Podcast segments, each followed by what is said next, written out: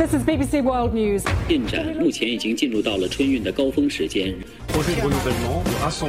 重点地区细颗粒物PM2.5。나라방 뉴스 살펴봅니다. 전주현 외신캐스터 나와 계세요. 안녕하세요. 네, 안녕하세요. 네, 글로벌 뉴스 오늘은 미국부터 가보겠습니다.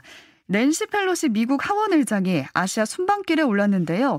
대만을 방문하냐 마냐 이걸 놓고 미국과 중국 간의 긴장이 높아지고 있다고요. 그렇습니다. 펠로시 의장의 아시아 순방이 지난달 30일부터 시작이 됐는데요. 네. 일단 방문지는 우리나라와 일본, 말레이시아, 싱가포르 등으로 밝혀져 있고요. 대만을 찾을지는 여전히 확실하게 언급을 하지 않고 있습니다. MBC 뉴스는 펠로시 의장의 일정을 검토한 소식통을 인용해서 대만 방문 일정을 잠정 이렇게 명시했다라고 보도를 내놓기도 했습니다. 그리고 펠로시 의장도 이제 순방을 떠나기 전에 대만 방문 여부를 물어보니까 보안상 절대 말하지 않을 것이다 라면서 자신의 일정을 확인해 주는 걸 거부했습니다. 네. 이 펠로시 의장은 아시아 순방 배경을 묻는 질문에 바이든 대통령이 취임 초기에 아시아 태평양 지역에 대해서 강조를 했고 여기에 미국 의회도 동참하길 희망하길 때문이다 이렇게 얘기를 했는데요. 지금 이 펠로시 의장의 대만 방문 계획 추진에 대해서는 미국 안에서도 찬반이 엇갈리고 있습니다. 바이든 대통령은 펠로시 의장의 대만 방문과 관련해서 이미 지난달 20일에 군은 이것이 지금 당장 좋은 생각이 아니라고 생각한다라면서 좀 부정적인 뜻을 나타낸 적이 있고요. 반면에 메넨데스 상원 외교위원장은 대만과의 관계에서 중국을 포함한 어느 나라도 우리가 누구를 방문할 수 있는지 없는지를 말할 수는 없다 이렇게 강조를 나타내기도 했습니다. 지금 중국은 펠로시 의장의 대만 방문이 현실화할 경우에 항공을 차단하는 등 군사적 대응까지 시사하면서 아주 강력하게 반발을 하고 있는데요. 네. 중국군이 이 펠로시 의장의 순방이 시작된 날 대만과 가장 가까운 지역에서 실탄 사격 훈련을 하면서 무력 시위를 벌이기도 했습니다.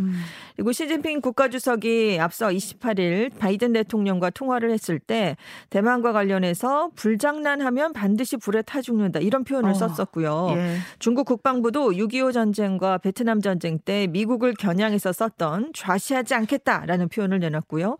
외교부도 마지노선에 도전하면 결연하게 반격할 것이다. 이런 경고성 발언을 잇따라 내놓고 있습니다. 네, 중국이 이렇게 반발하는 상황에서 펠로시 의장이 대만을 갈지 또 간다면 어떤 상황이 벌어질지 좀 지켜봐야겠습니다.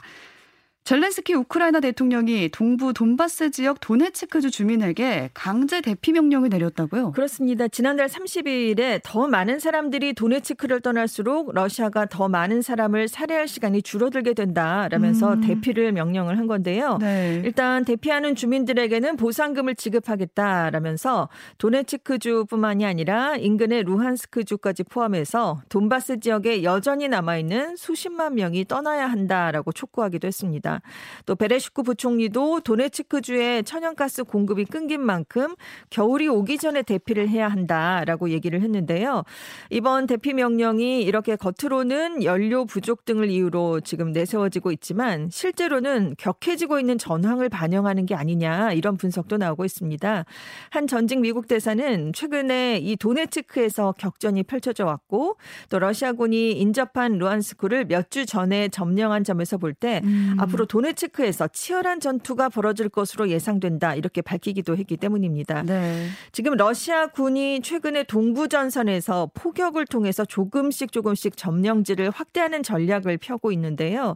지금 남부전선도 굉장히 치열합니다. 그래서 우크라이나 군이 남부의 거점 도시 헤르손 수복 작전에 나서면서 러시아군 수천 명이 고립 상태에 놓였다 이런 얘기도 지금 들려지고 있습니다. 한편 튀르키예 대통령실은 흑해를 통한 우크라이나 곡물 수출이 빠르면 8월 1일에 시작될 수 있다. 늦어도 2일이면 곡물을 실은 배가 출항할 수 있을 것이다. 이렇게 밝혔는데요. 앞서 우크라이나, 러시아, 유엔, 튀르키예가 이 러시아 침공 이후 흑해 봉쇄로 막힌 곡물 수출길을 다시 열기로 지난달 22일에 합의를 했고요. 지난달 28일에는 이 항로의 안전을 보장하고 또 관련 절차를 총괄하기 위한 공동조정센터가 이스탄불에 설립이 됐습니다. 그래서 조만간 우크라이나 곡물이 세계 시장에 다시 공급될 수 있을 것이다. 이런 기대가 커지고 있습니다. 네.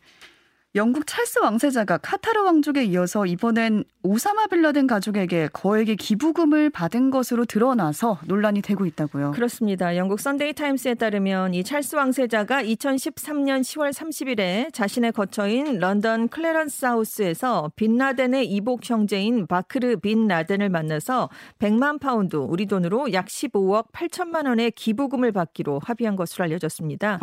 이게 어느 시점이었냐면 네. 오사마 빈라덴이 파키스탄에서 미군 특수부대에 의해 사살된 지 2년 만에 이뤄진 만남이었는데요.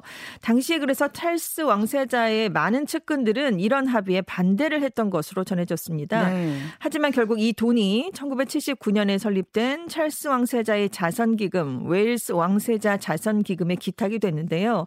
그때 측근 중에 한 명은 이런 빈라덴 형제에게 기부를 받았다라는 소식이 언론에 알려지면 국가적인 공분을 일으킬 수 있을 것이다, 이렇게 경고를 했었고요. 예. 또 다른 측근과 왕실 관계자들도 찰스 왕세자의 이름이 이렇게 역대 최악의 테러리스트와 같은 문장에 등장을 하면 찰스 왕세자는 물론이고 자선기금 평판에도 심각한 손상을 입을 것이다. 돈을 돌려줘라, 이렇게 촉구한 것으로 전해졌습니다.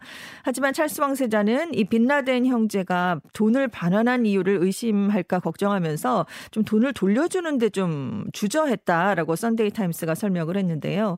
근데 앞서서 찰스 왕세자가 2011년부터 2015년 사이에도 3번에 걸쳐서 카타르 왕족 출신인 알사니 전 총리로부터 우리 돈으로 한 40억 9천만 원 정도를 현금으로 받았다, 이런 보도가 나왔었거든요. 네. 근데 이제 왕실에서 기부를 받을 때는 대체로 수표로 받는 규정이 있는데 현금으로 채워진 돈가방을 받았다. 이것도 좀 문제가 됐었습니다. 네, 찰스 왕세자가 왕위 계승 서열 1순위잖아요. 그렇습니다. 이번 사건을 좀 영향을 주지 않을까라는 네. 생각도 해봅니다. 네, 그런 얘기도 나오고 있습니다. 예.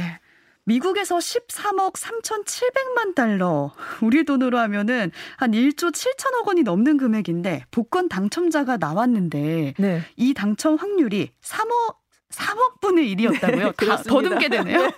미국 복권 메가밀리언스라는 게 있는데요. 추첨에서 이 당첨자가 나왔습니다. 네. 이게 미국 복권 추첨 사상 역대 3위에 해당하는데요. 왜 돈이 많아졌냐면 4월 이후에 3개월간 1등이 나오진 않았습니다. 그래서 상금이 계속 누적되면서 이렇게 당첨금이 커지게 됐는데요. 네. 이 복권은 5개의 당첨번호 그리고 보너스 번호인 당첨번호 하나를 다 맞춰, 그러니까 6개를 맞춰야 됩니다. 이 복권 한 장이 일리노이주에서 팔린 것 으로 확인이 됐는데 일리노이주는 복권 당첨자가 자신의 이름을 밝히지 않아도 당첨금을 수령할 수 있게 그렇게 규정이 돼 있다고 합니다.